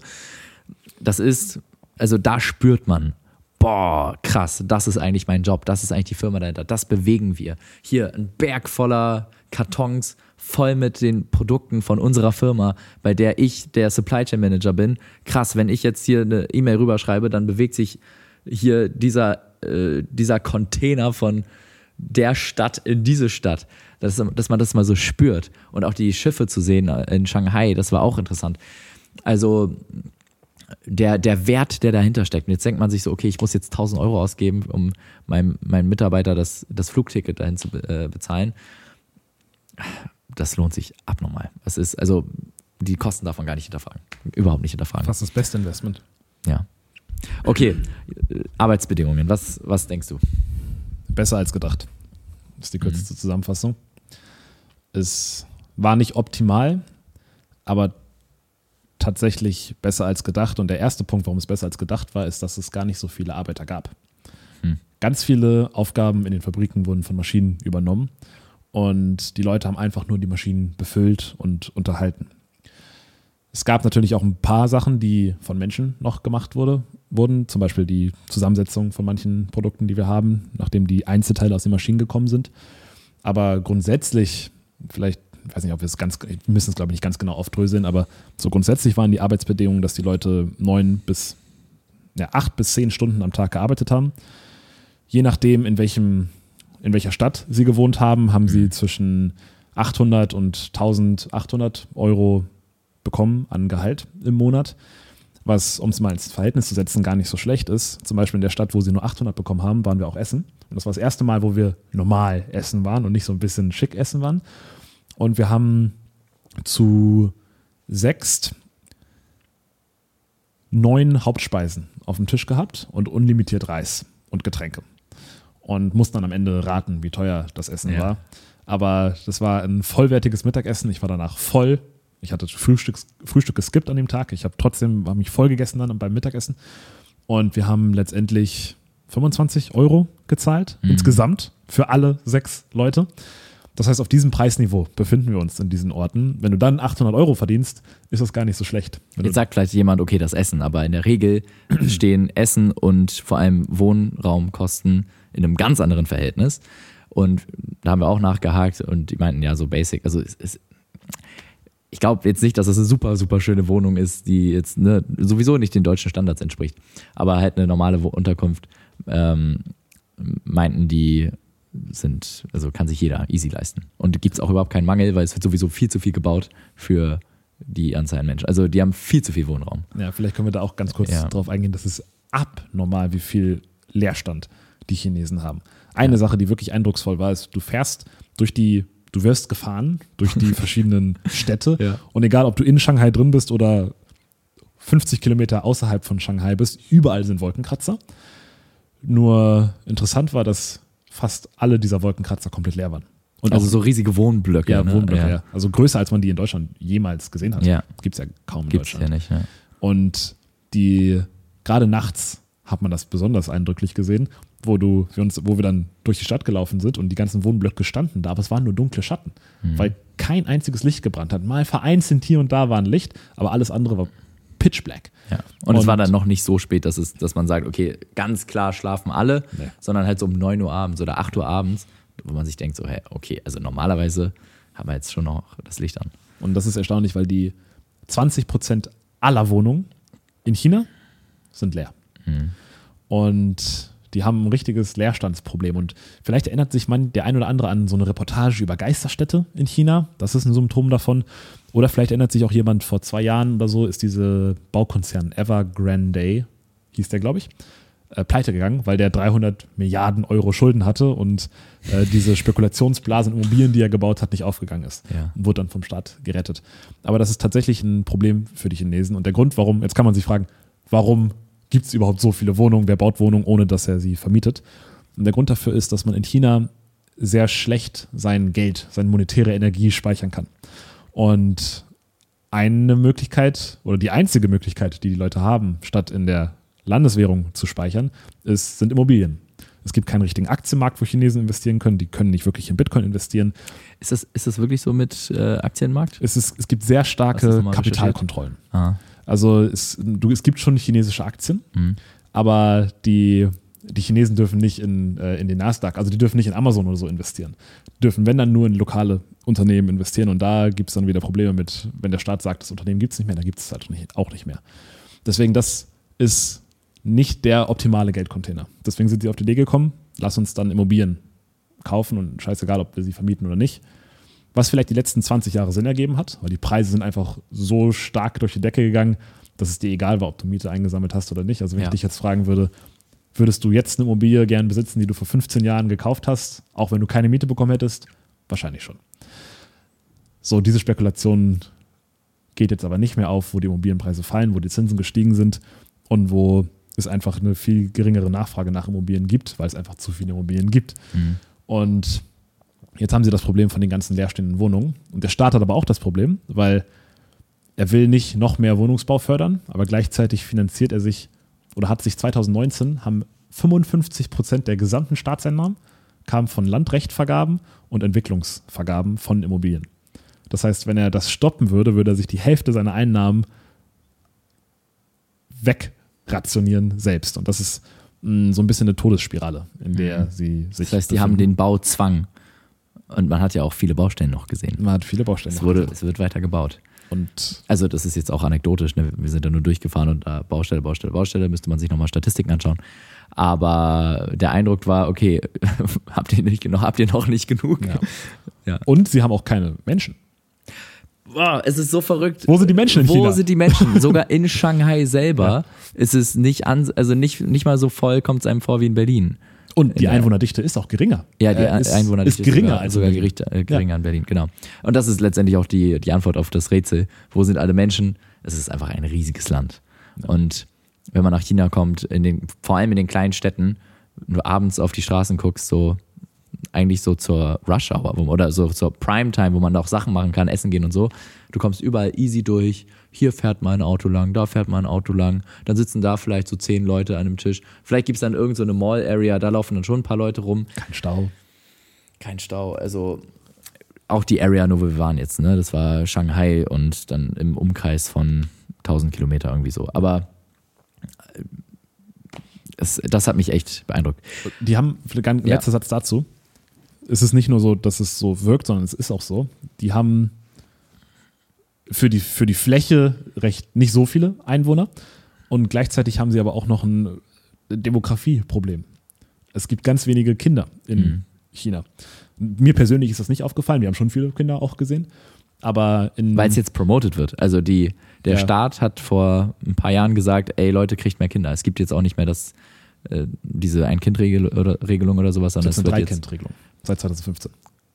sicher. Ich glaube, das ist auch aufgehoben. Ah, okay. Ich habe nämlich den einen Hersteller gefragt, ich habe das angesprochen, er meint, und ich habe gefragt, wie viele Kinder kannst du bekommen? Also darfst du bekommen. Und er meinte unlimited. Ah, okay. Jetzt, jetzt, jetzt ja. wird es von dem Staat sogar ähm, gefördert. ge gefördert. Ich weiß nicht, ob wirklich gefördert, aber der Staat gibt auch immer so Richtungen vor. Also der, der Staat ist dort sehr so von wegen, hey, jetzt kümmert euch um eure Familien und bekommt ganz viele Kinder, baut eine tolle Familie auf oder so. Oder der Staat zum Beispiel schreibt auch auf große Werbeanzeigen rauf, im Namen der Regierung, macht es einfach. So motivationsmäßig, so, so ein Motivationsspruch für die Leute. So, zieht es einfach durch, werdet, werdet geile Unternehmer. Ja. Ja, und ich meine, 2019 war der Stand noch, dass auf 1000 Menschen pro Jahr 6,6 neugeborene Kinder kommen. Mhm. Was ein gigantisches Problem ist, weil wenn du dann überlegst, okay, wir haben für 1000 Leute 6,6 Kinder pro Jahr, wenn wir jetzt einfach mal sagen, die Lebenserwartung ist 70 Jahre oder 75 Jahre und guckst, wie viele Leute habe ich dann in 75 Jahren, dann hast du 6,6 mal 75 sind fast fünf, knapp 500. Mhm. Das heißt, in einer gesamten Generation hat sich die gesamte Population von China halbiert. Ja, okay. Und ich eigentlich verstehe. noch- Das heißt, man bräuchte eigentlich 13 Kinder, äh, 13 Kinder auf. Äh, Ja. 13 wäre das Equilibri Ah. Equilibrium, damit es ungefähr genau gleich viele gibt. Manchmal hilft Zuwanderung, die hast du in China aber nicht. ja. Und, da will leider keiner Ja. zuwandern. Oder kann es auch nicht. Mhm. Ist auch nicht so einfach. und das, das finde ich ist ein, ist ein Riesenproblem. Ja. Das war jetzt alles noch eine große Klammer von Arbeitsbedingungen. Ja. Ähm, um darauf nochmal zurückzukommen. Wir haben das Ganze gerade so ein bisschen sehr positiv gezeichnet. Und das, ich will es nicht positiver machen, als es ist. Ich will es aber auch nicht schlechter machen, als es ist. Ich möchte es gerne objektiv darstellen, was unsere Erfahrungen waren. Und unsere Erfahrungen, wir haben in fünf Fabriken ungefähr reingeschaut, die verschiedene Dinge hergestellt haben. Und das heißt natürlich nicht, dass wir jetzt äh, perfekten Überblick haben, wie es wirklich aussieht in ganz in allen möglichen Workshops und äh, Fabrikanlagen und so weiter und wie es bei Foxconn aussieht, keine Ahnung. Aber was wir bei uns gesehen haben, ist vielleicht, äh, also die hatten alle ähnliche Charakteristika. Erstmal maximale Mitarbeiteranzahl 30 Leute, fand ich vergleichsweise weniger. In der Regel waren es eher so 10 Leute, die sich um irgendwelche Maschinen gekümmert haben. So, das zweite war, die haben humane Arbeitszeiten gehabt, beziehungsweise wo ich dachte, okay, die arbeiten keine 15, 16 äh, Stunden Schichten, sondern das Maximum sind 10 Stunden. Was man aber ehrlicherweise sagen muss, was halt nicht schön ist, die haben einen einzigen Tag im Monat frei. Die haben kein Wochenende wie wir. Für uns ist es ganz normal. Hä? Ich arbeite doch nicht mehr als fünf, als acht Stunden am Tag, fünf, fünf Tage die Woche. Mein Wochenende will ich frei haben. Da haben wir uns lange dran gewöhnt. Aber das ist nicht überall auf der Welt Standard. Und das ist jetzt auch nicht nur so für die Factory Workers so, sondern das ist auch bei den Chefs so. Die meisten Chefs dort arbeiten auch die ganze Zeit, nehmen sich wahrscheinlich sogar gar keinen Urlaub oder vielleicht dann mal im, in, im Jahr eine Woche frei oder sowas. Also die Leute, mit denen wir zusammenarbeiten, die arbeiten eigentlich nonstop. Das ist, es ist crazy. Ich kann die auch rund um die Uhr kontaktieren. Die antworten immer so direkt in fünf Minuten. Das ist schon fast erschreckend. Naja, und geldtechnisch habe ich halt auch gedacht, okay, die bekommen vielleicht 300 Dollar umgerechnet und haben super den Hungerslohn. Aber es waren, korrigiere mich, wenn ich falsch liege, ich glaube, es hat bei 700, 800 oder sowas angefangen und ging hoch bis 2500 für eine ganz normale Factory Worker Stelle. Und das ist, also 2500 Dollar in China ist richtig viel Geld. Damit kann man da super gut leben. Das war in der Verpackungsfabrik, ne? Die Genau, das 2,5. war in der Ja. Verpackungsfabrik. Normalerweise sonst bis 1,8, aber ja. Genau, normalerweise sind es irgendwie 800 bis vielleicht 1,5 oder sowas. Und das war, das war in Ordnung. Natürlich, die haben andere Arbeitsbedingungen, die haben da äh, sich nicht diese krassen Standards und teilweise in Deutschland ja auch absurden Regulationen äh, durchgesetzt bekommen.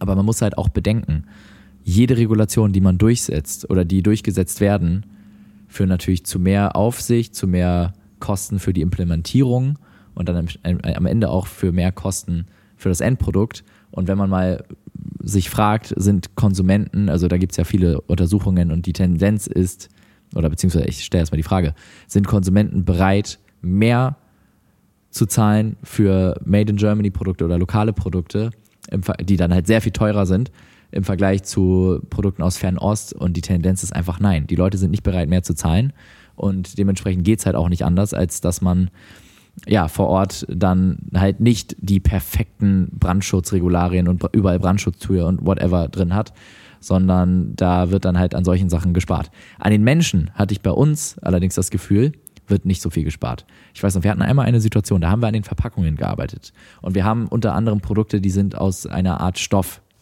die müssen gefaltet werden. Und da habe ich gesagt, hey, wir müssen schauen, dass wir da so wenig Luft wie möglich drin haben und dass das so eng und knapp wie möglich gefaltet wird, damit wir die Versandgebühren nochmal reduzieren können. Und dann habe ich da eine Faltart gefunden, die war nicht ganz optimal, aber da habe ich die halt vorgeschlagen und da meinte die Factory-Chefin direkt zu mir, so, äh, also sie hat es dann ausprobiert und meinte, so werden wir es auf keinen Fall machen, weil ich merke jetzt schon, dass meine Finger davon wehtun und meine Arbeiterinnen sind keine Maschinen, das sind Menschen. So. Und das hat mir gezeigt, wow, krass, okay. Die haben hier selbstverständlich jetzt keine äh, krassen Brandschutz und Arbeitsschutz, whatever, äh, Regularien und sowas, keine Wochenenden und so. Aber das, die Menschen werden trotzdem als Menschen wahrgenommen. Und die haben gelacht untereinander, die haben miteinander Späße gemacht. Und die Chefin war auch zu allen immer total total lieb, hat sich auch selber mit hingesetzt, hat mitgearbeitet und sowas, hat selber mit, mitgepackt und so. Also das war wirklich so ein richtiger Familienbetrieb irgendwie, wo einfach ein gutes Arbeitsklima geherrscht hat. Und das ist mit Sicherheit nicht überall so, aber es hat mir gezeigt, es kann so sein, auch in China. Und wenn ihr euch nicht sicher seid, was für Arbeitsbedingungen bei euch vorherrschen, dann fliegt doch mal hin, schaut euch mal an und wenn es gar nicht geht, dann sagt ihr denen halt, hey, entweder ihr ändert das oder wir hauen ab zu einem anderen Supplier. Und wenn die halt nicht bereit sind, das zu ändern, dann haut ihr ab. So einfach. Und wir haben vor Ort auch ein paar Sachen gefunden, die mir nicht so gefallen haben. Zum Beispiel die Stühle. Die waren alle immer sehr starr und wenn man da den ganzen Tag drauf sitzt ist, oder wenn das halt einfach nur so ein, äh, oftmals waren das so Bambusstühle, die sind vielleicht noch so ein bisschen flexibel, aber manchmal waren das auch einfach so, so, so Plastikeimer quasi, wo man drauf sitzt. Und da fand ich halt echt, das geht doch nicht. Habe ich gesagt, pack mal richtige Stühle hin. Er hat dann auch gesagt, ja, ja, macht da, sieht er ein, okay, passt. Ähm, ich meinte dann, komm, was kosten denn Stühle? Das ist eine Einmalausgabe. Kann ich dir auch gerne erstatten. Er meinte, nee, passt, okay. So muss ich nochmal nachhaken, ob er es tatsächlich gemacht hat. Aber man, man kann Sachen verbessern vor Ort, bloß je nachdem, was das ist muss man gucken, was sind denn vielleicht so die Hebel, die das Leben der Factory Workers maßgeblich leichter machen, zum Beispiel nochmal eine geilere Klimaanlage oder whatever, die jetzt vielleicht eine Einmalinvestition sind und jetzt nicht langfristig meine Produktkosten in die Höhe jagen, weil du willst jetzt natürlich auch nicht, dass du ne, dein das Business gar nicht mehr aufgeht am Ende. Aber ja, letztendlich alles ist umsetzbar, egal was ihr wollt. Alle, ihr könnt alles machen. Bloß es hat natürlich entsprechenden Preis. Und die sind auch bereit dazu. Die sagen auch, okay, wir können, gerne können wir das, das, das und das und das machen. Und der Einkaufspreis verandert sich dann oder verdoppelt sich dann oder so. Oder muss halt nochmal nachberechnet werden. Genauso wie du auch alle Materialien verwenden kannst, wie du willst. Es hat halt immer nur die Kosten zur Folge.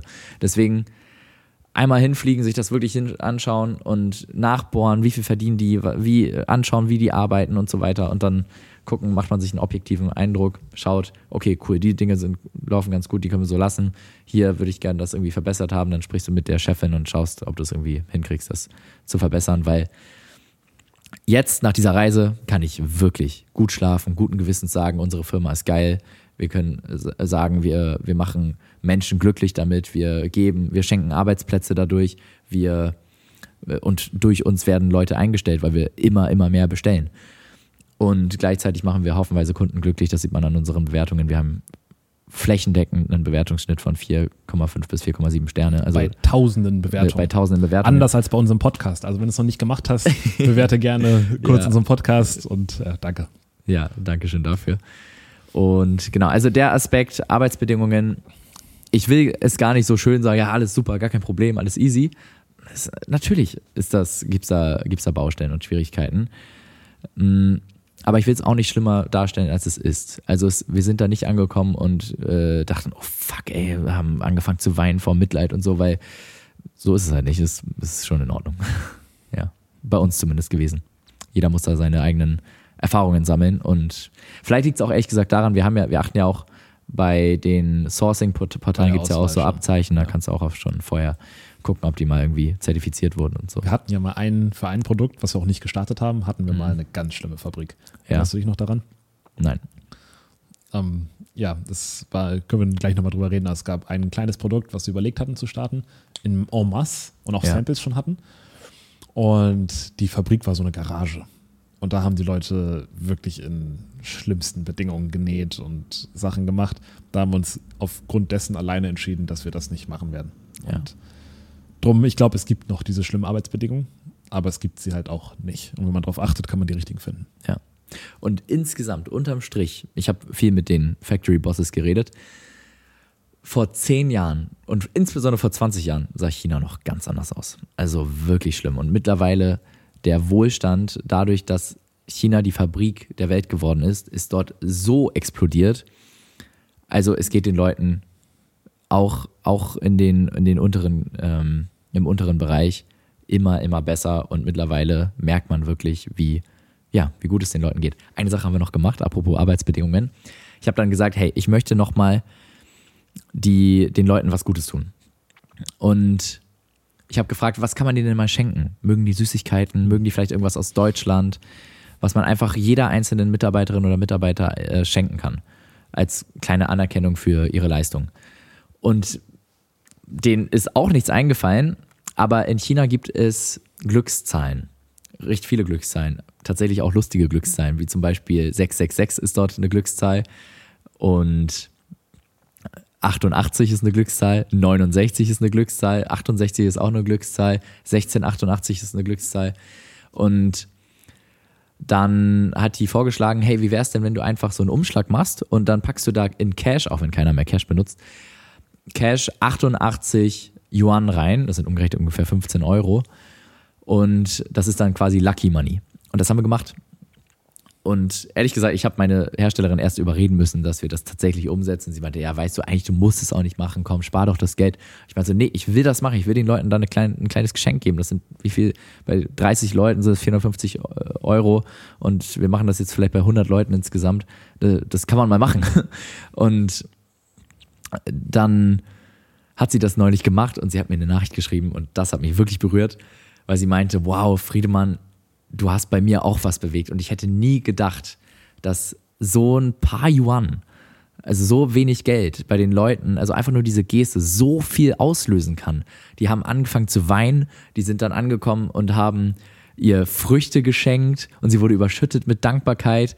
Äh, Sie haben gesagt, ja, die geben das ihren Kindern und dann können die Kinder sich Süßigkeiten kaufen davon. Also, äh, ne, das war jetzt auch für die nicht viel Geld, aber einfach die Geste hat so viel Freude bei den Leuten ausgelöst, dass meine Herstellerin, die das verteilt hat, dann gesagt hat, ich wollte ja eigentlich das, äh, ich wollte ihr das erstatten und sie meinte, klar, es war abgemacht, dass du mir das erstattest oder dass ich es auf die nächste Rechnung draufschreibe, aber ich zahle es jetzt selber, weil das hat mir selber so viel gegeben, es hat mich so froh gemacht. Deswegen, ihr braucht mir die Lucky Money nicht erstatten. Danke für diesen Tipp. Danke, dass wir das gemacht haben. Und deswegen zahlen wir jetzt nichts dafür. Und es sind manchmal die Kleinigkeiten, die wirklich den Unterschied machen. Ja, und das kann ich jedem empfehlen. Lucky Money, das, das äh, erwärmt die Herzen dort vor Ort. Hammer. Ist es, kann man das auch einfach so machen, wenn man nicht da gewesen ist? Klar, Ne? gar keine Frage. Dafür brauchst du nicht da gewesen sein. Du musst den Leuten ganz genau erklären, was du willst, warum du es machen möchtest und wie sie es machen sollen. Dass sie einen schönen Umschlag kaufen und so, Cash rein. So einen ja. roten Umschlag auch am besten, ne? Weil das ist ja, roter Umschlag ist ja auch in China das Zeichen für Geld, Umschlag und Glück und all so Ja. Kram. Ja. Ja, ja, ja. Reichtum Ja. so. Äh, Reichtum spielt da eh eine Glück große Rolle. heißt in China reich sein, Reichtum. Ja.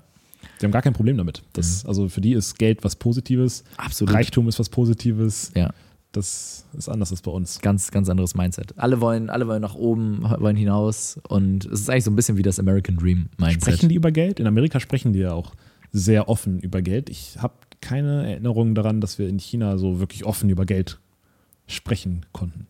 Also ich habe viel über. Geld gesprochen oder über ja, Preise, aber nicht, über ja, so, Überweisungen. klar, obviously, aber Ja. nicht sowas wie, ja, und wir verdienen so viel und wir machen so viel Mhm. Umsatz und so ein Kram, das solche Gespräche hat man in Amerika. Ja, we make 5 Million Revenue, bla bla. Doch, der hat mir auch gesagt, wie viel Umsatz er macht. Ja, hat er? Unser Hauptsupplier. Ja. War ungefähr gleich viel wie wir. ja, nice.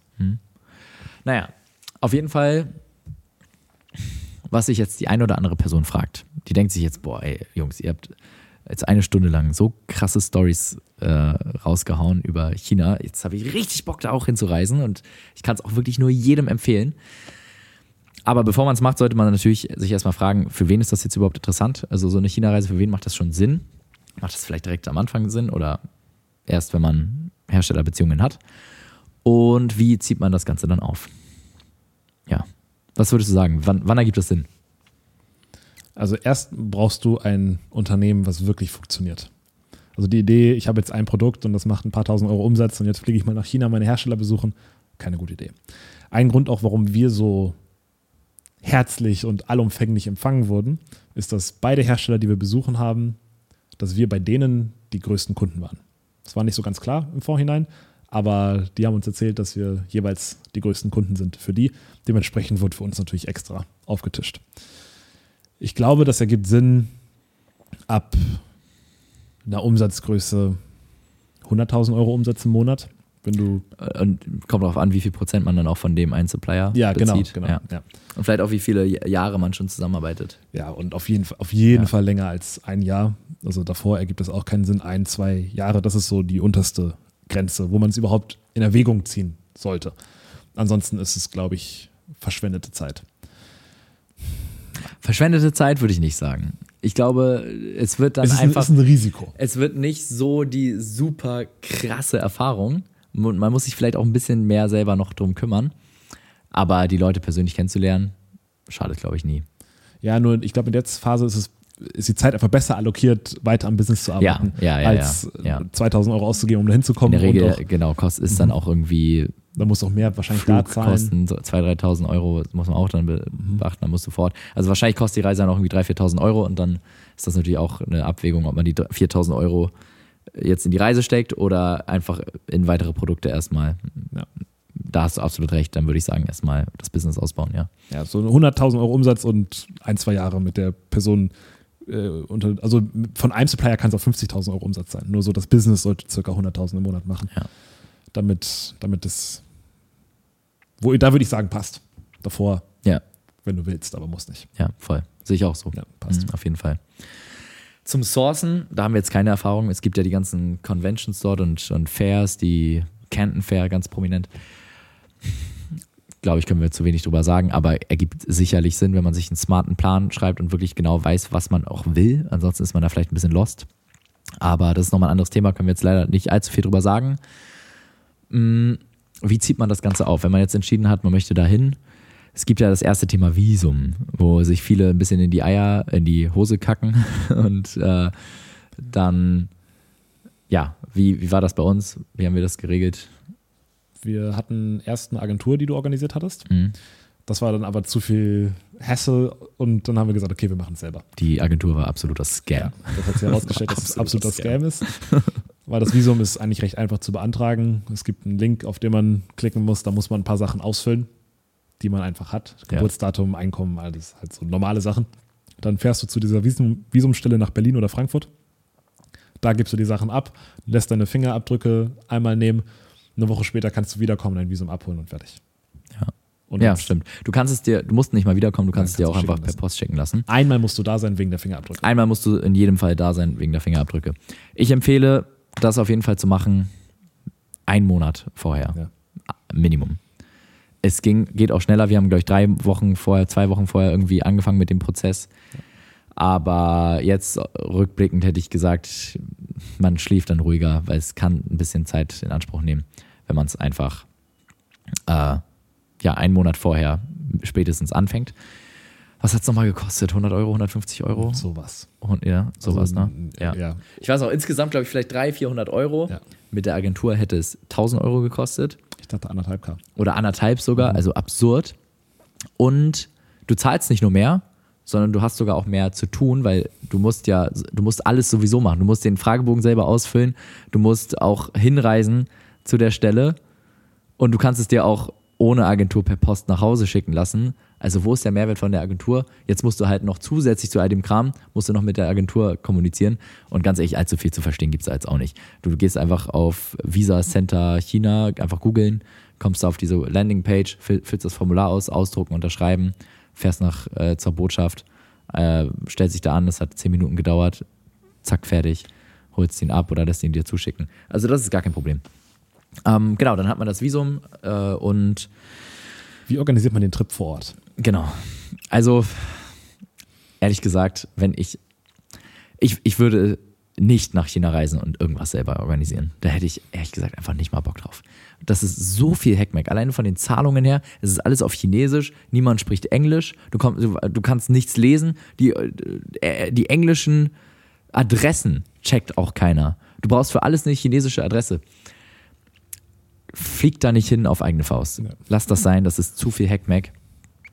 Und da würde ich lieber, so wie wir es gemacht haben, die Hauptsupplierin oder den Hauptsupplier, den man hat, den, bei dem die, die Beziehung am besten läuft und schon am stärksten ist, fragen, hey, ich möchte gerne nach China kommen, ich möchte dich besuchen, ich möchte auch ein paar andere Fabriken äh, besuchen, hast du Lust, mich zu begleiten, hast du Lust, mit mir das zu organisieren, mir dabei zu helfen?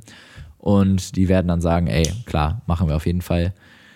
Ähm, Und dann schickst du denen halt die Adressen von den Fabriken und die groben Daten. Und bei uns haben- hat die dann, also die hat quasi wie ein Reisebüro oder wie so ein Full-Service-Reiseagentur, die hat sich um alles gekümmert, hat uns ein Schedule geschickt, hat die Hotels gebucht, den Flug noch und so weiter. Also das war, das war richtig sick.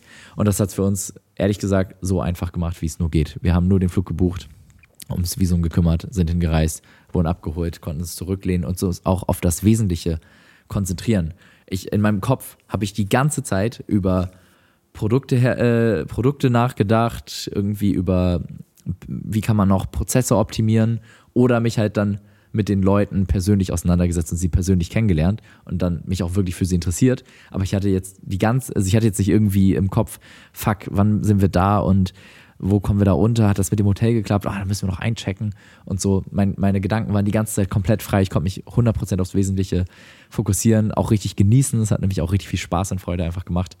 Und genauso würde ich es auch jedem empfehlen. Die Chinesen sind da einfach super gastfreundlich, die machen das auch gerne. Es ist auch eine ehrenvolle Aufgabe für die, dann den westlichen Besuch in ihr Land zu führen und das Land natürlich auch von der besten Seite zu zeigen. Also die haben da auch viel Freude dran. Ja, die, die haben auch zwei Fun-Tage für uns organisiert. Oder drei sogar am Ende, weil du warst ja noch einen Ticken länger da. Der eine hat uns in so ein absolutes Luxushotel am, an so einem Berg Ja. eingeladen, wo wir eine Villa hatten, wo wir Blick aufs Meer hatten. und war krass. da eine Nacht geschlafen haben und dann am nächsten Morgen noch im Pool waren, am Strand waren. Das war echt Wahnsinn. Dann am ein andermal hat die andere Herstellerin uns eingeladen in ein Buddha-Resort, wo verschiedene Tempel standen, wo Buddha-Anbetungsfiguren standen, wo viel Natur war. Da haben wir dann einen ganzen Tag verbracht. Und du warst, glaube ich, nochmal in Shanghai Ja, mit denen Ich war, noch, ich war noch in Shanghai und ich war noch im Ocean Park. und noch im Ocean Park. Ich war mit dem einen ähm, Hersteller und seiner, seiner Frau und seinem Sohn, waren wir in so einem Kinderfreizeitpark, der leider für Erwachsene echt lame war. Aber es war trotzdem funny, da mit dem Kind rumzuspielen und. Aber da, ähm, warst du nicht noch in Disney World oder so? Nee, Disney, Disneyland habt wir ihr nicht. nicht Nee, gemacht? das, das hat wegen des Wetters Ja, sehr gut. geklappt. Ein Glück. Genau. Aber, Ja, wirklich, auf Disney World zwei Stunden in Schlangen stehen. Oh, da hätte ich wirklich keinen Bock drauf gehabt. Ich habe es dann nicht gesagt, weil die, die Tochter von der einen Herstellerin hat sich so auf Disney World gefreut. Aber dann hätte ich, hätte ich gesagt, scheiß drauf, stehen wir halt in der Schlange und quatschen über irgendwas Lustiges. Und wenn, wenn sich das Kind freut, dann freue ich mich auch immer. Und genau, aber wir waren dann noch im Ocean Park. Und das, das war ganz witzig. Da gab es dann so Delfine und Delfinshows, äh, Walross-Shows und ja, so, so Kinderfahrgeschäfte, wo man dann als Erwachsener so, Wuh! Ja. und die Kinder feiern es richtig hart. genau. Ah, das war cool. Das hat auch Spaß gemacht. Das war auch echt Bonding und ja, Ja, und da, da merkt man auch, dass die sich auch freuen, dass du da bist. So, die machen nicht nur Business, Business, Business, sondern auch, hey, hier, wir wollen noch was Schönes zeigen. Ja. Wir wollen zeigen, dass unser Land auch coole Sachen hat. Ich weiß nicht, ob wir so als Europäer Ocean Parks so geil finden mit den Tieren da drin. Ich glaube, das ist ja oft, Überhaupt nicht. Hier, Na, hier würde das wird das sofort pleite gehen, Genau, weil alle. Leute. Ja, wobei auf Mallorca und so gibt es sowas ein Shit auch. Aber okay. so grundsätzlich ist es ja nicht wirklich Ja. unser Ding. Auch Ja. Disneyland nicht, aber trotzdem waren die stolz, uns das zu zeigen. Und Ja. das war süß. Ja. Geschenke. Jetzt, ähm, also, ähm, vielleicht so als einer der letzten Punkte, die wichtig sind, wenn man dahin fliegt, was wir vielleicht ein bisschen, ein bisschen verkackt haben. Wir haben ein bisschen was gemacht, aber wir haben es auch ein bisschen verkackt, äh, ist das Thema Geschenke. Also, Florian, erzähl mal, was, was ist passiert? Also erst haben wir uns überlegt, okay, wir brauchen Geschenke. Haben dann am Hamburger Flughafen Geschenke gekauft für 300 Euro und haben uns schon ziemlich big gefühlt. Und haben sogar eine Instagram-Story aufgenommen, wo wir schon gezeigt haben, wie krasse Geschenke wir gekauft haben. Irgendwelche Schokoladen, einen krassen Wodka und all das halt für 300 Euro und fanden uns schon ganz cool. Dann sind wir nach Dubai geflogen und ich hatte die Geschenke in der Hand und habe sie in ein Flugzeug in einem anderen Compartment gespeichert als mein Gepäck. Hm. Dann, als wir aus dem Flugzeug rausgegangen sind, habe ich nur mein Gepäck rausgeholt, aber nicht die Geschenke. Im Dubai am Flughafen, wo sind die Geschenke? Wo ist uns das au- aufgefallen? Am Gate beim Borden des nächsten Zehn Flugzeugs. Minuten vor Bord. Ich meine, Florian, du hast zehn Minuten und du bist Ja. losgesprintet in den Duty-Free-Shop, um neue Geschenke zu holen. Genau so war es. Hab dann versucht, ziemlich genau die gleichen Geschenke nochmal zu kaufen. Oh Gott. Alles außer Lübecker Marzipan Ja. haben wir auch gefunden. Das habe ich dann aus Scham auch dann privat bezahlt, die 300 Euro, weil ich dachte, oh fuck, ey, das war so dumm, dass ich das vergessen habe. Das äh, bilde ich nicht nochmal auf die Firma. Und war danach aber eigentlich wieder zufrieden. Dachte, passt. Wir haben es gerade noch so gerettet, haben die Geschenke und Halt billigere Geschenke. Also beziehungsweise von der Qualität. Lego in Deutschland zu kaufen ist Ja. was anderes als Lego in, Ja, ja, in Dubai. absolut. Und war aber trotzdem zufrieden. Allerdings mit jedem Tag, den wir länger in China geblieben sind, habe ich mich immer mehr für die Geschenke geschämt, die wir dabei hatten. Wir haben sie nämlich nicht am Anfang geschenkt, wir wollten sie am Ende schenken. Ja. Und wenn du eingeladen wirst in jedes Hotel, eingeladen wirst zu jedem Essen, wo das Essen alleine in diesen hochwertigen Restaurants teurer war als die gesamten Geschenke, die wir gekauft haben, Ja. wo du eingeladen wirst in ein Luxushotel, was mehr als 1000 Euro die Nacht kostet, was ich geschaut habe. Im Ernst? Mhm. Krank. Aber für die gesamte Villa. Ja, okay. Dann wird es irgendwann doch peinlich, wenn du da mit ein bisschen Schokolade und ein bisschen Wodka ankommst. Und Ah. wir haben es denen geschenkt. Ah, eine Wodkaflasche ist noch kapput gegangen. Das, das war Im Koffer unseres Mitarbeiters. dran gedacht. Ja. Wir haben die im Koffer von unserem Mitarbeiter gehabt, weil wir hatten keinen Koffer. Wir, wir reisen immer nur mit Handgepäck. Und die kannst du natürlich jetzt nicht in, ins Handgepäck mit reinnehmen. Wir hatten ja noch einen Inlandsflug. Und dann haben wir ihn gefragt, hey, können wir bei dir die Wodkaflaschen in deinen Koffer reintun? Und eine ist dann während des Transports gecrackt. Und dann haben wir die ausgepackt im Hotel und ey, es hat mir so leid getan. Ja. Es hat mir so fucking leid getan, dass seine ganzen Klamotten jetzt nach Wodka trieften und gerochen haben. Aber als Das Lesson, war echt scheiße.